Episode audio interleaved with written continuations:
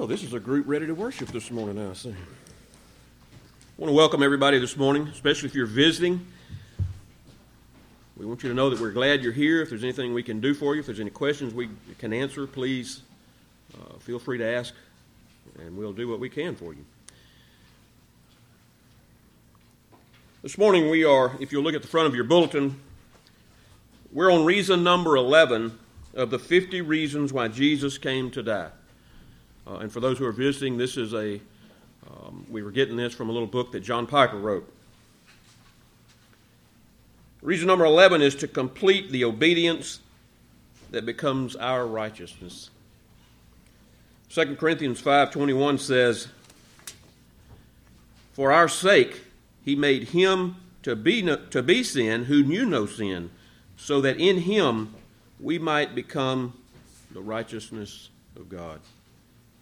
Let's pray. Father, we thank you and praise you that you've seen us through another week safely, that you provided for all of our needs, that you have brought us back here to your house where we can worship you without fear, because so many who belong to you in this world today cannot say that. We pray that would continue to be the case. Lord, we just pray that whatever you bring to pass, that you would give us the courage and the boldness to stand for you no matter what.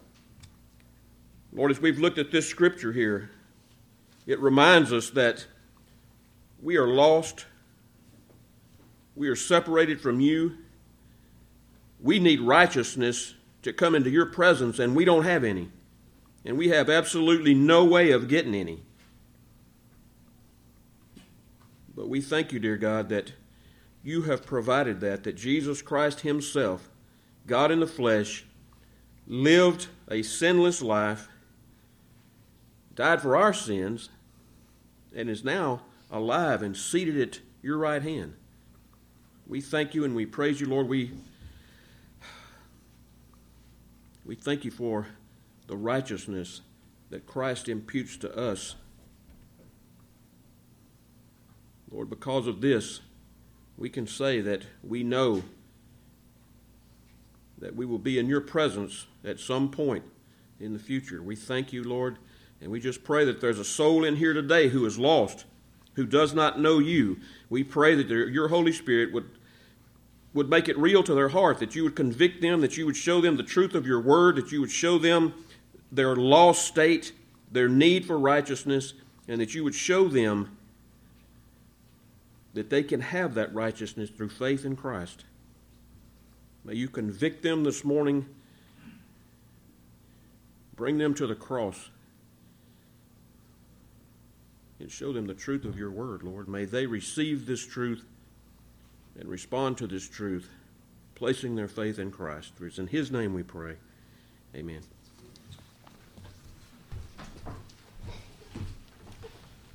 Please open your Bibles to 1 Timothy chapter 2. 1 Timothy 2, we will read verses 1 through 7.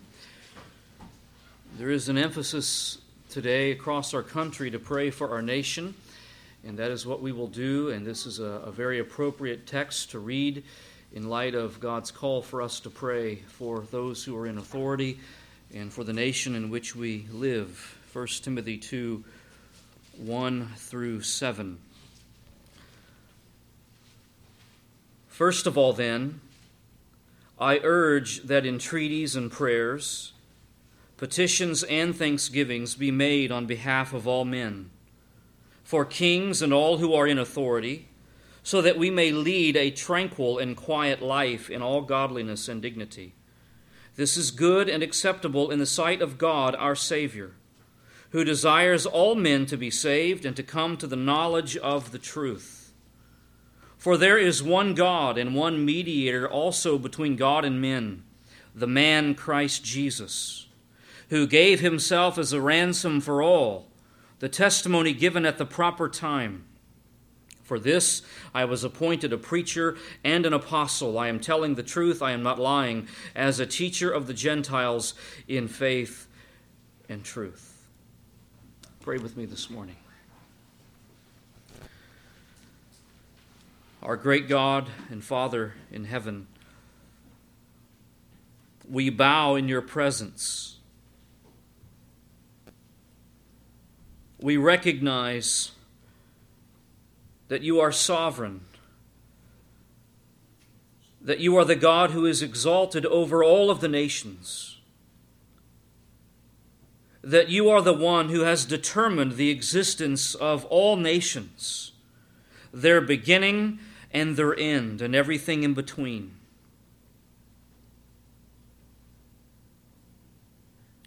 And Father, as we have just read, we have been called by you to pray for all men, for kings and all who are in authority.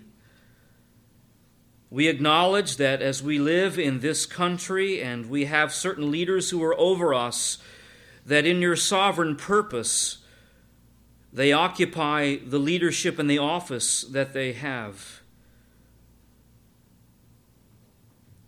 We recognize that you are in control of who leads us, who governs us in our country. And Father, as this passage calls upon us to do, we pray for the salvation of our president. Lord, we pray that you would grant him the knowledge of the truth, that you would save him from his deception, his false profession of faith. That you would put someone in his life, O oh God, who would give him the gospel in its clarity and in its full truthfulness. We ask that you would save him, that you would save his wife, that you would save our vice president and his wife We commit the other members of that administration. We pray that they would come to understand that the fear of the Lord is the beginning of knowledge and that their very breath comes from your hand. And Father, as we pray for these things, we are also very mindful of Romans 1 and the picture that it gives to us of what we see in our country that as a nation we are suffering your very wrath, the wrath of abandonment. And Father, that is something that grieves us deeply. We ask that in the midst of your judgment upon this nation that you would remember mercy, that you would demonstrate great mercy that you would strengthen the church that is here, that you would give your people boldness and courage to proclaim your truth, that we would be willing to suffer for the sake of the gospel and never compromise the gospel. That you, would bre- that you would bless the proclamation of your gospel all over this country and that you would bring many more to a saving knowledge of Christ. Father, we pray for your mercy to be poured out in full measure upon this nation. And Father, we thank you that as the church of Christ, we are the recipients of your saving mercy that you have given to us eyes to see and ears to hear, that you've given us a new heart, that you have given us a new desire for you, a longing for righteousness. We thank you, O God, that we are a part of the new covenant where there is redemption, where there is the full and complete pardon of all of our sins, and where we have received the very righteousness of Jesus Christ. Father, thank you that you have been pleased to reveal yourself to us.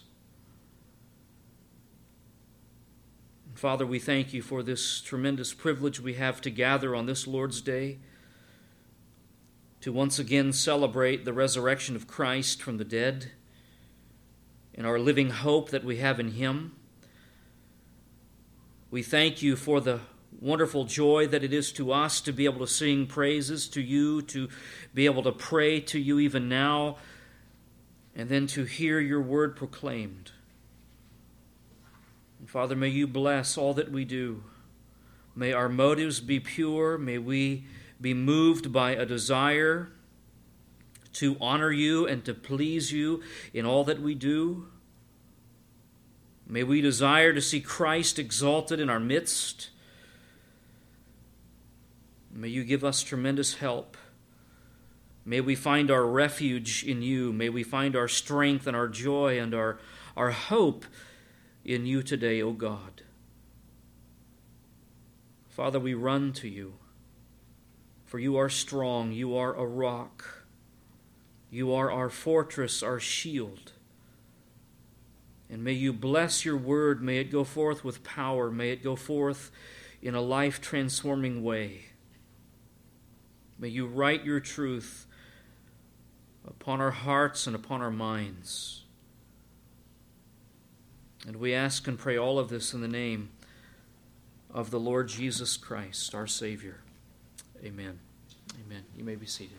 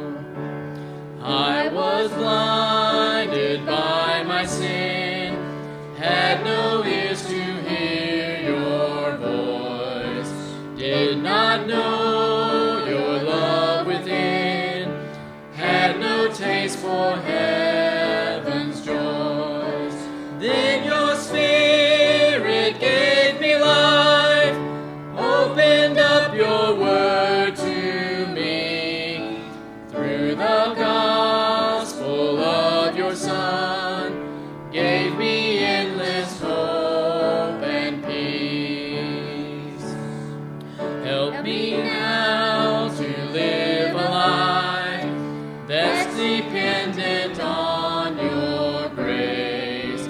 Keep my heart.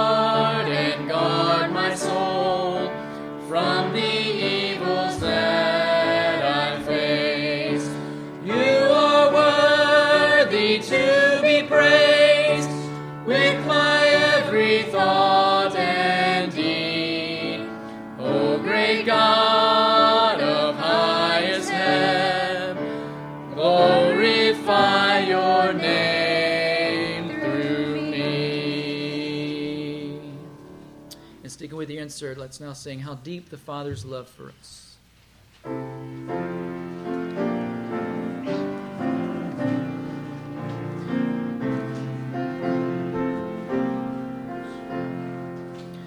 How deep the Father's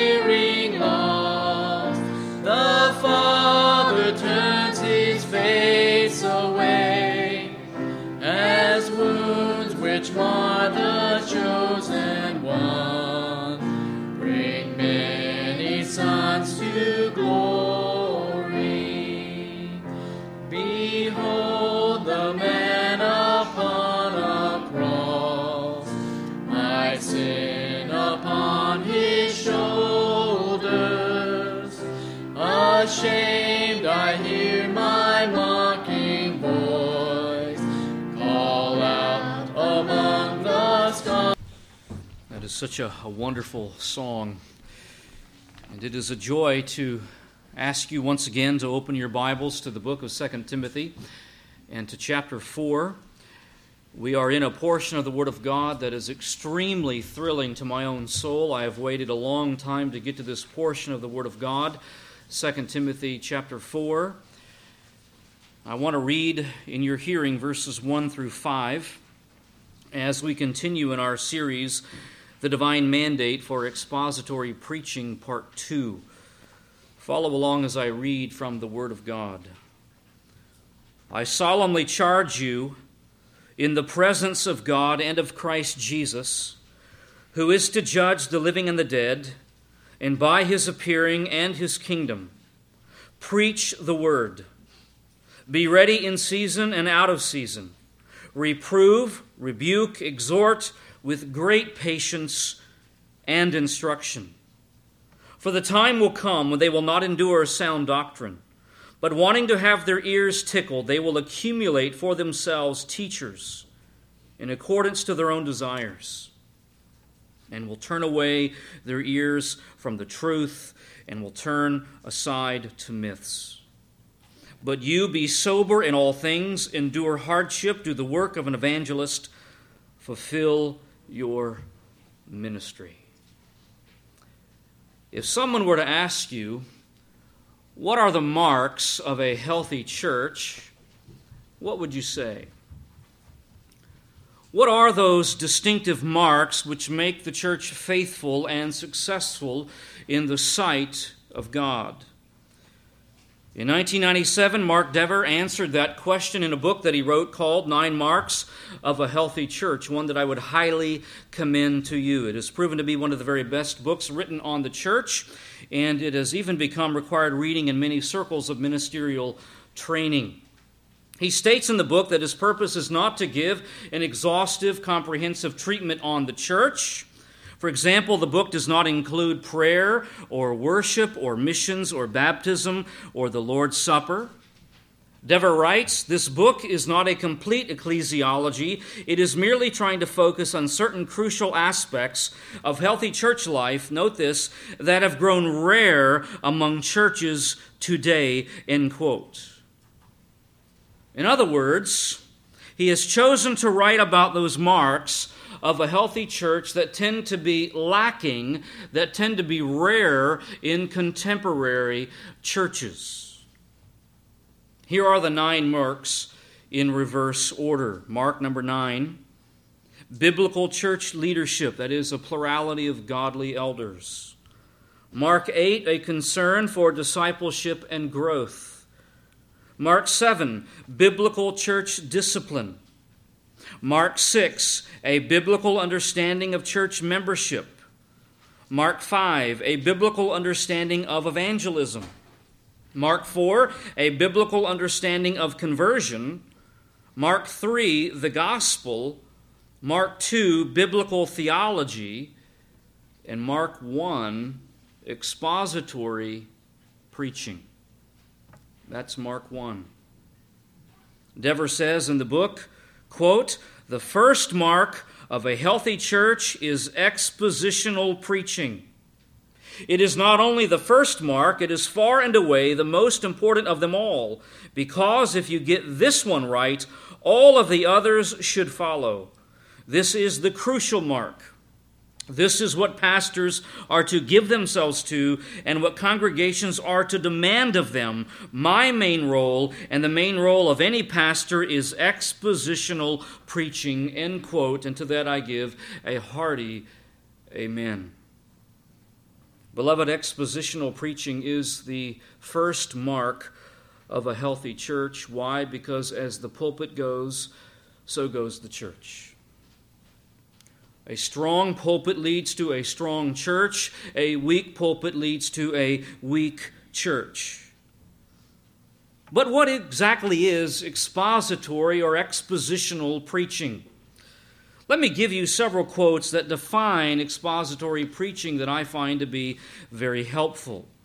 First, quoting Mike Bullmore, he says this quote, A sermon is expositional if its content and intent are controlled by the content and intent of a particular passage of Scripture. The preacher says what the passage says, and he intends for his sermon to accomplish in his listeners exactly what God is seeking to accomplish through the chosen passage of his word. End quote. Stephen Cole, quote, the preacher's message should come out of the text and be governed by the text, end quote. Brian Chapell, quote, an expositor is solemnly bound to say what God says. In an expository message, we relate precisely what a text of Scripture says, end quote. A very helpful definition of expository preaching is as follows an expositional sermon is one that takes the main point of a passage of Scripture and that becomes the main point of the sermon. That is a great and simple definition. Expository preaching is simply to preach the Bible. It is simply to explain the meaning of the Scripture. And the meaning of the Scripture is so vital for us to ascertain in the study of the Word of God. John Piper says this The preacher's job is to minimize his own opinions and deliver the truth of God. Every sermon should explain the Bible and then apply it to people's lives. The preacher should do that in a way that enables you to see that the points he is making actually come from the Bible. The points the preacher makes come from the text, not from his own opinion, not from his own insights. How does the preacher do this?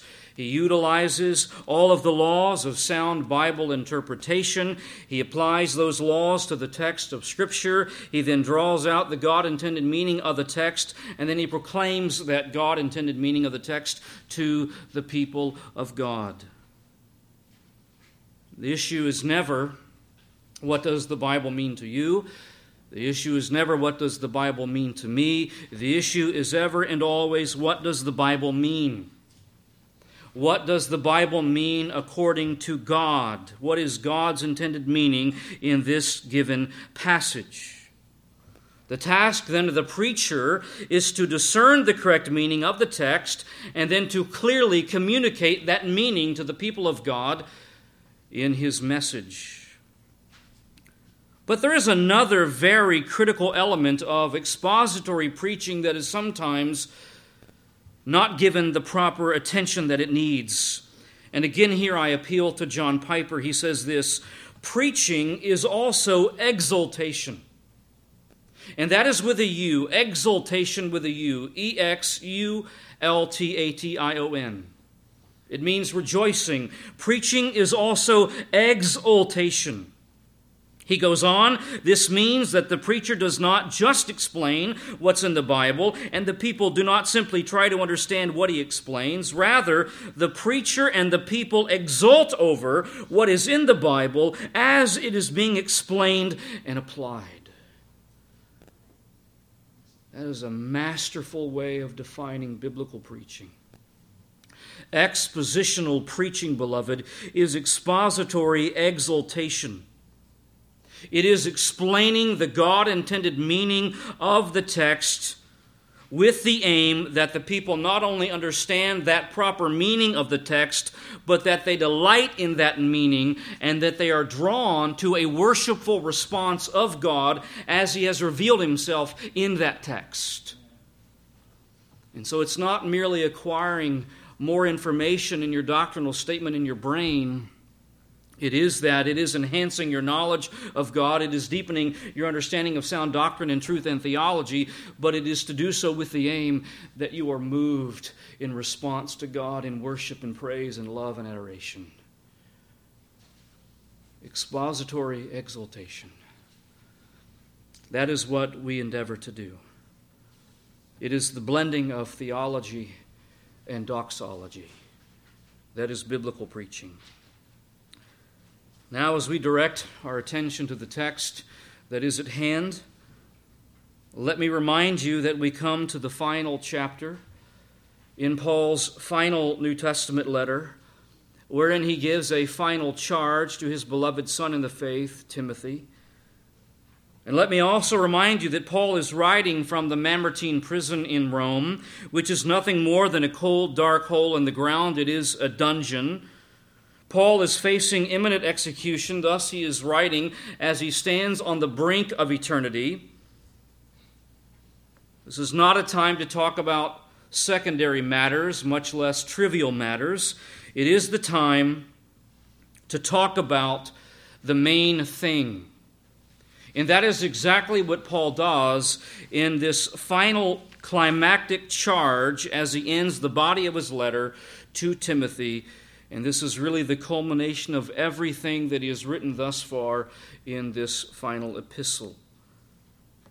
But, love, Beloved, the very heart and soul of this climactic final charge is a mandate for expository preaching, a divine mandate for expository preaching.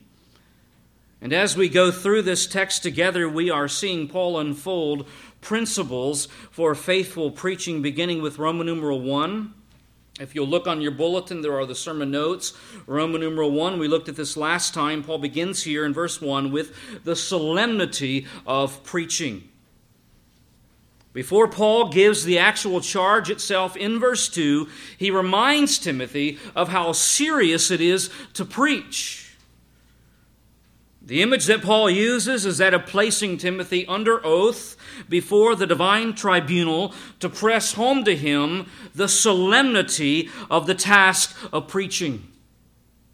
This is extremely serious, it is weighty, it is fearful.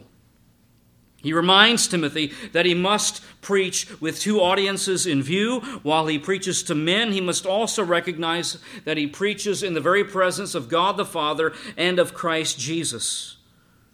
This provides the proper God centered focus and the proper motivation in his preaching.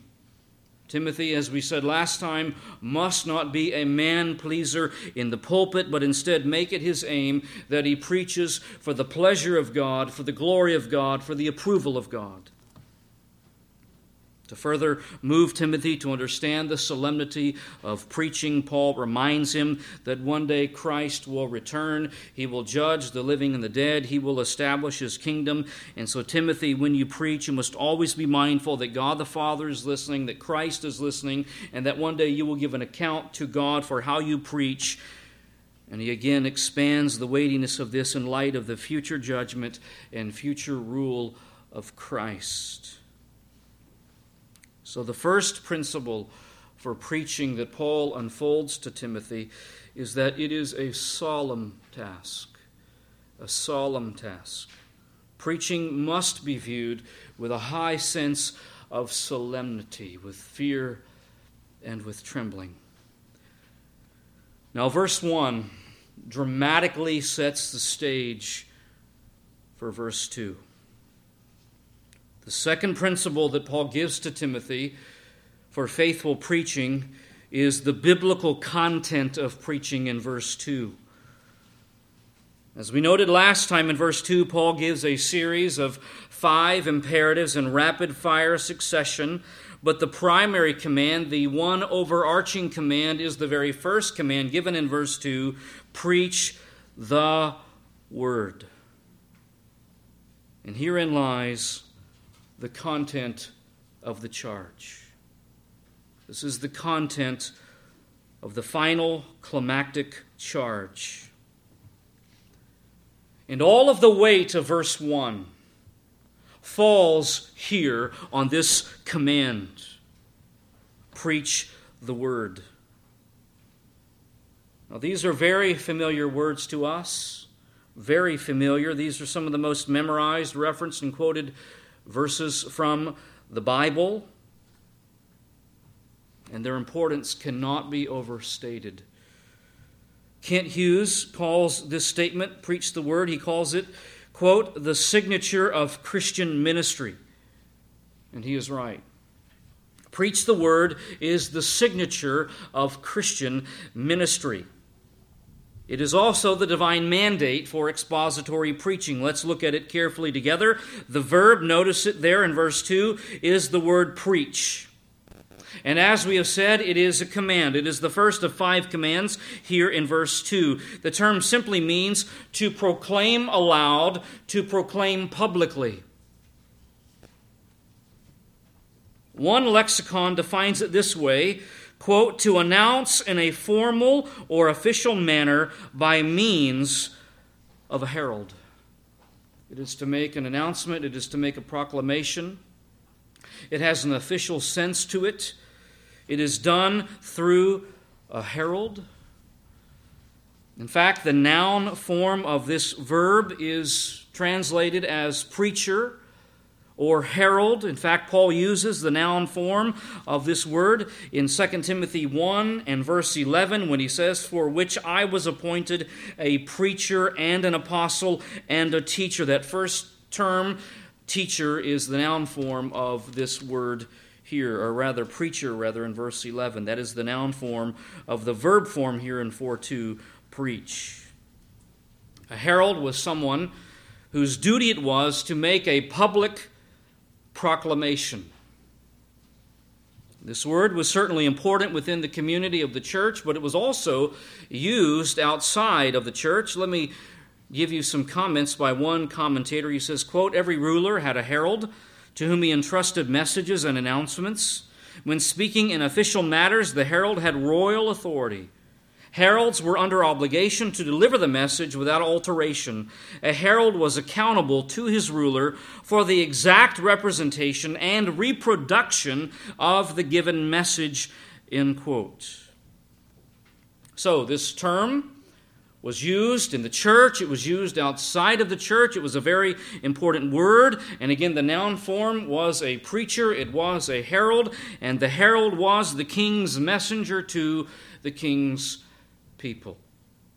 The herald's responsibility was to faithfully relay the king's message to the people. He was not free to make up his own message. He was not free to alter the message that he was given. Instead, his job was to simply deliver the king's message exactly as it had been given to him. And that message, because it came to him from the king, bore the full authority of the one who spoke it, namely the king. And that is exactly the same for the Christian preacher. Paul tells Timothy what he must do, namely, he must preach, and then he tells him what he must preach, namely, the word. Preach the word. Timothy, like every other preacher, is a man under divine authority. He is under the sovereign authority of the Lord Jesus Christ. He must preach, but he is not at liberty to preach whatever he wants. Instead, he must preach the word. His task is to simply deliver the message of God without deviation, without alteration of any kind. Now, it is interesting to note that Paul says, preach the word without qualifying whose word it is. And that is because Paul doesn't have to specify whose word it is, because he has already made that clear. Look back at chapter 2 and verse 9. Notice the reference, the word of God. And then drop down to chapter 2 and verse 15, a few verses later, the word of truth. The word of truth is in contrast to verse 16, the worldly and empty chatter and then also in contrast to the foolish and ignorant speculations in verse 23. It is obvious then whose word Timothy must preach. He must preach the truth, the truth of God, the word of God. Also in chapter 2 and verse 13, Paul refers to God's word as the standard of sound words. And then in verse 14, the treasure or the good deposit. In closer context to our passage, Paul writes about in chapter 3, verse 15, the sacred writings, and then in verse 16, chapter 3, all scripture. And then you will drop down to chapter 4 and verse 3, and Paul refers to sound doctrine. In chapter 4, verse 4, he refers to the truth. These are all parallel statements with the word that he gives in chapter 4 and verse 2. So, what is the word that Timothy must preach, that he is mandated to preach? It is the word of God. It is the standard of sound words. It is the good deposit. It is the word of truth. It is the sacred writings. It is all scripture. It is sound doctrine. It is the truth. That is the range of vocabulary that Paul uses in this epistle for the Bible, for the scripture. And so far in this letter, Paul has commanded Timothy many things in relationship to God's word. In chapter 1, verse 8, he is to suffer for the gospel. In chapter 1, verse 13, he is to retain the standard of sound words. In chapter 1, verse 14, he is to guard the good deposit. In 2 2, he is to entrust apostolic teaching to other faithful men. In 2:15 he is to rightly divide the word of truth. In 3:14 and 15 he is to continue in the sacred writings and then in 4:2 now he is to preach the word. And so as a pastor Timothy has a multifaceted responsibility to the word of God he must suffer for it. He must retain it. He must guard it. He must entrust it. He must rightly divide it. He must continue in it. And now, in the climactic final charge, he must preach it.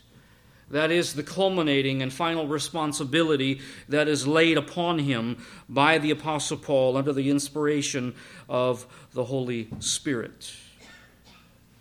And so, in no uncertain terms, Timothy's chief task as a man of God is to preach the Word of God. Now, notice in chapter 4, verse 2, that Paul does not use the word expository. He doesn't use the word expositional, and so somebody might say that what I am doing is imposing something upon the text. Paul is saying preach the word. He doesn't say preach expositorily or preach expositionally. But I would argue that this is the only thing that Paul can mean by preach the word. To preach the word is to preach it expositionally. One does not need a PhD in preaching to understand that is the precise intent of this command by Paul. To preach the word is to preach it expositionally. So, in its simplest definition, expository preaching is preaching the Word of God. That is what it is. Faithful preaching then involves a high sense of solemnity, and it must be biblical in its content. So listen very carefully to what I say. Preaching is not preaching unless the Word of God is the content of what is preached. If somebody under the banner of preaching is supposedly preaching, but they're not preaching the Word of God, they are doing something other than preaching, something less than biblical preaching. The divine mandate is not to give a pep talk. It is not to give a motivational speech. It is not to tell jokes. It is not to entertain the crowd. It is not to make the people feel good. It is not to sit back on a stool and have a conversation. It is not to share stories and life experiences, but it is to very specifically preach the word. The faithful preacher doesn't look to the newspaper for his sermons or to movies or to what is trending or to the latest fads. Instead, he looks to the Word of God. Again, quoting John Piper, who was extremely helpful to me in preaching, he says, Ministers are essentially brokers of the Word of God transmitted in a book. We are fundamentally readers and teachers and proclaimers of the message of the book. That is a tremendous statement. Fundamentally, readers and teachers and proclaimers of the message of the book. Piper goes on the Bible is the pastor's vineyard where he ought to work and toil. It is where he spends hours upon hours upon hours upon hours of his life engaging in the reading, the study of the Word of God, so that he can be prepared for the proclamation of the Word of God. One of the Latin phrases coined by the Protestant reformers was tota scriptura. May not be as familiar as some of the other solas or Latin phrases of the reformers but it is nonetheless important tota scriptura. What that simply means is this Scripture in its totality, Scripture in its entirety. And as tota scriptura relates to preaching, the entirety of the Scripture must be preached. That is the mandate. The preacher must not only preach the word, he must preach the word in its entirety. He must preach all of the Scripture. He must preach the whole counsel of God, including hard passages, including difficult truths, including those things that are not so popular. Listen, the preacher has no right to be selective. None. No right to be selective. The faithful preacher is a preacher of one book. He preaches the Word of God all of the Word of God and nothing but the Word of God.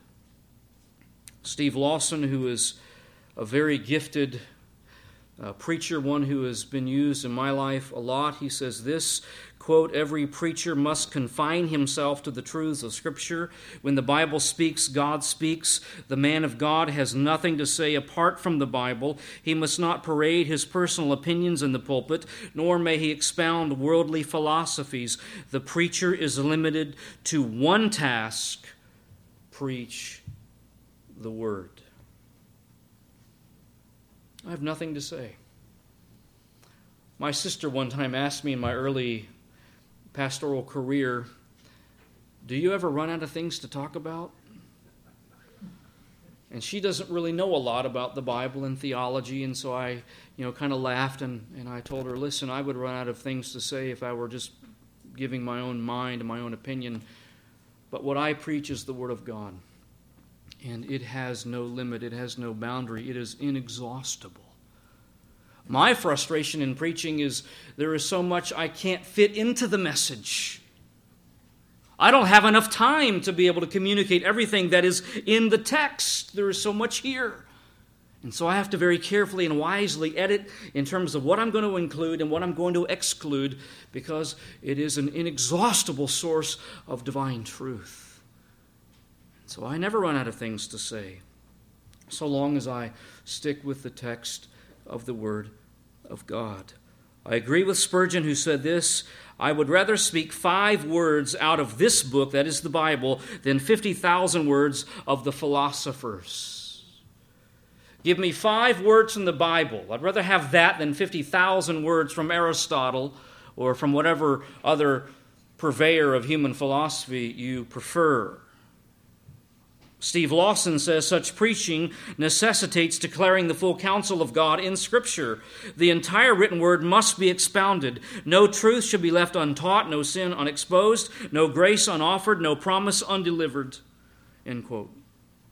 That is rich. No truth should be left untaught, no sin unexposed, no grace unoffered, no promise undelivered. What a profound statement about preaching.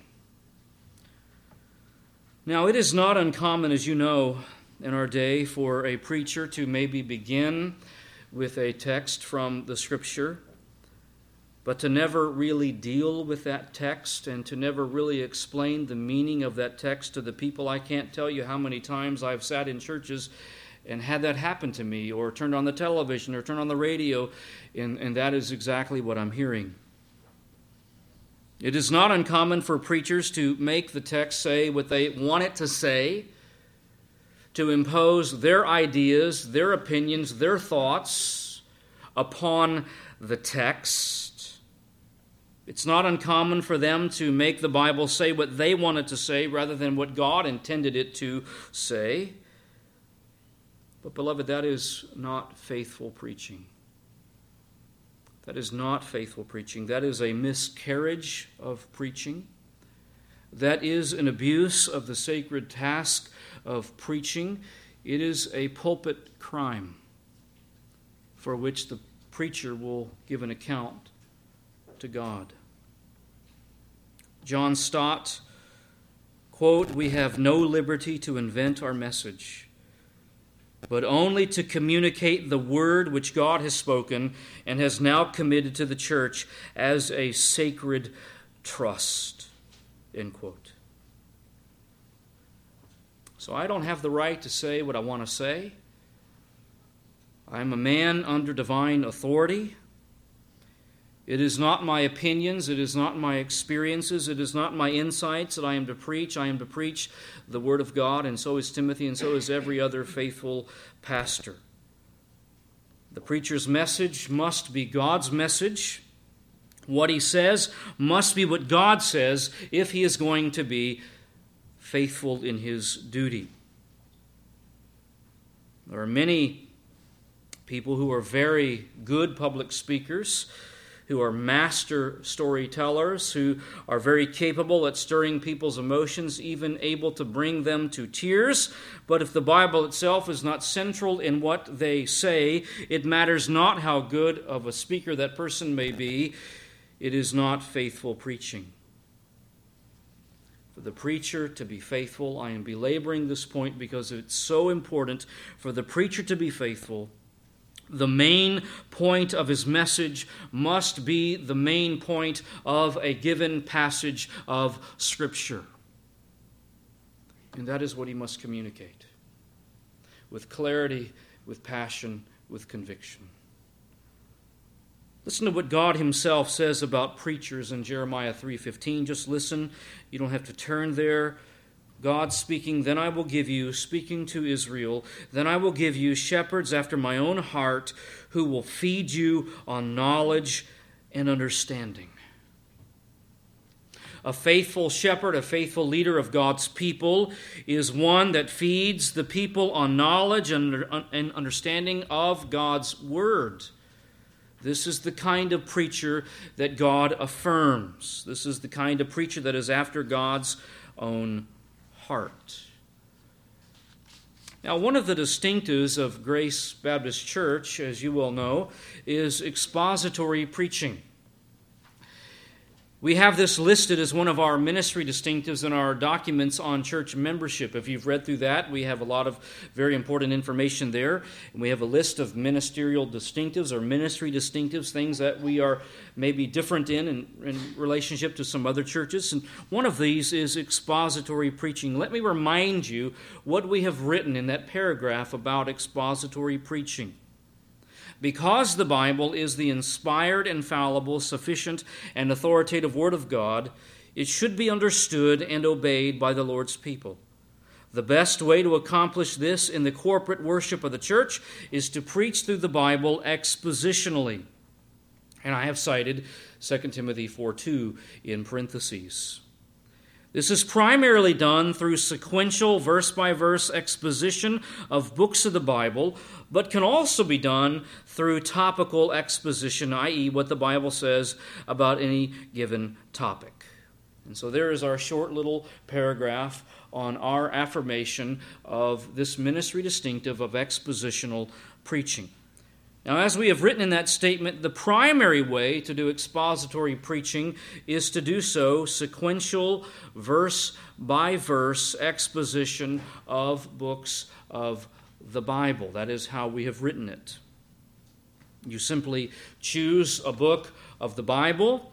You begin preaching in the very first verse of that book, and then you continue verse by verse, sequentially, chapter by chapter, until you complete that book.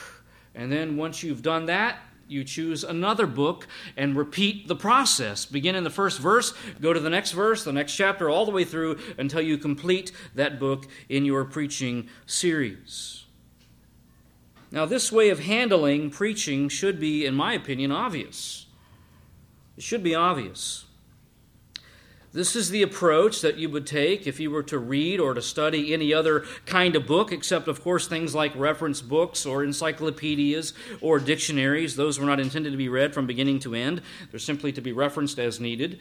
But when you think about any ordinary book, other than reference books, the way it is written, the way it is intended to be read and studied and understood, is by beginning at the beginning and reading it through until you get to the very end. That is a very obvious way that you read any other kind of book. Take, for example, Pilgrim's Progress by John Bunyan. If you've not read that, I commend it. If you've read it, read it again. It is a tremendous, tremendous book. And John Bunyan wrote that book to be read from the beginning all the way to the end. And so, if we were to have a little class on Pilgrim's Progress, and if we were to read that book and study that book together, in the very first meeting that we had together, we would begin, obviously, in what chapter? Chapter 1. chapter 1. We would begin at the beginning and then we would go to chapter 2, chapter 3, all the way through until we finish the book. We wouldn't say, okay, here's our first meeting in our study of Pilgrim's Progress. Let's begin with a little phrase in the third chapter, and then let's read a paragraph in chapter 15, and then let's go back to chapter 7 and read a little sentence here. That is not the way you want to read any kind of book that was intended to be read from beginning to end. And the same is true for the books of the Bible. If you want to understand, for example, 2 Timothy, you start where? In the very first verse, chapter 1, verse 1, and then you read through and you study the rest of the chapter verse by verse. You do the same thing in chapter 2, do the same thing in chapter 3, and then you do the same thing in chapter 4 until you complete the book. And so, this is the primary way that the preaching of the Word of God is to be handled. It is sequential, verse by verse exposition of books of the Bible. But as our statement on expository preaching says, this isn't the only way. This is the primary way. This is the richest and the best way, but it is not the only way. We also have written in our ministry distinctive this Bible exposition, quote, can also be done through topical exposition, i.e., what the Bible says about any given topic, end quote. For example, we did this in our series on the love of God, and so when we finished Ephesians, before we got into 2 Timothy, we took a little break from studying a book of the Bible and we addressed the topic, the love of God. But what we did was, with that topic, is go to all of the relevant passages in the Bible and expound upon those verses as they relate to our understanding of the love of God. And therefore, it was a topic, but yet it was expositional. When our series on 2 Timothy is done, I will probably do the same kind of thing. I'm leaning toward a series on the worship of God. That is a topic, but what we would do is take all of the relevant scriptural material and expound upon that as it relates to the worship of God. And so, again, I'm trying to make this distinction that the primary way you do Bible exposition is through sequential, verse by verse teaching through books of the Bible, but that does not exclude doing a topical exposition, addressing a topic and bringing the Word of God to bear on that topic. But there's the key it must be the Word of God that is being brought to bear on that topic, not the insights of men, the stories of men, and all of that kind of thing. So, whether it is sequential, verse by verse exposition, or whether it is topical exposition, the aim of preaching is always the same. It is 2 Timothy 4 2. It is to preach the Word. Why is that? Because this is the divine mandate for the preacher. Now, if you will take your sermon notes and look at the very bottom of the page, I want to conclude with a quote from Charles Spurgeon. It is a tremendous statement on the responsibility of the preacher. He says, quote, I am content to live and die as the mere repeater of scriptural teaching. As a person who has thought out nothing and invented nothing, as one who never thought invention to be any part of his calling, but who concluded that he was simply to be a mouth for God to the people, mourning that anything of his own should come between. That is a tremendous statement. And that reflects the divine mandate to preach the word in its entirety and nothing but the word. Our Father, we thank you for your word and we thank you for this mandate that is so clear and so compelling that the preacher, the teacher, is to give himself to this singular task of preaching your word. Father, we thank you for your word, that it is inspired, that it is infallible, that it is sufficient, that it is authoritative. And that when your word is preached, you are in effect speaking through the preacher. And Father, what a solemn responsibility that is, as Paul has communicated to Timothy.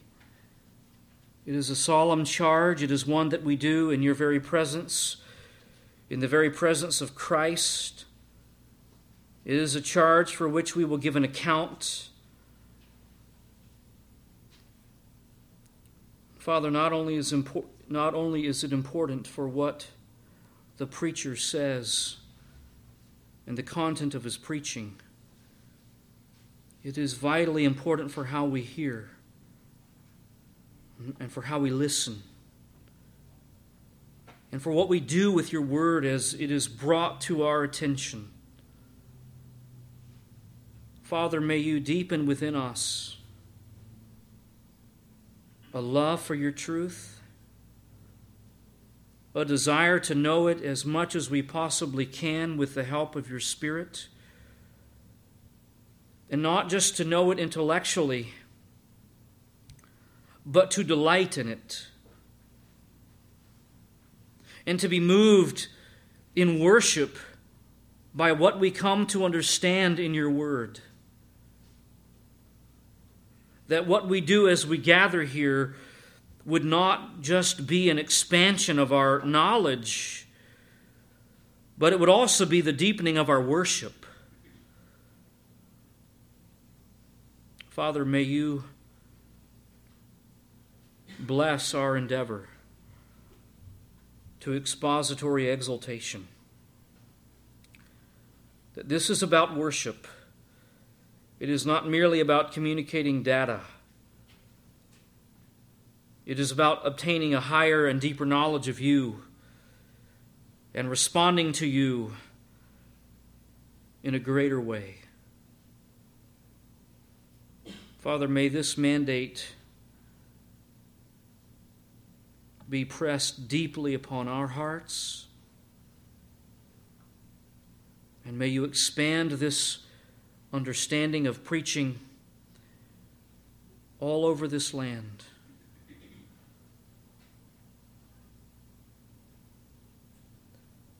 Father, we simply want to repeat your truth, not ever attempt to invent anything to say.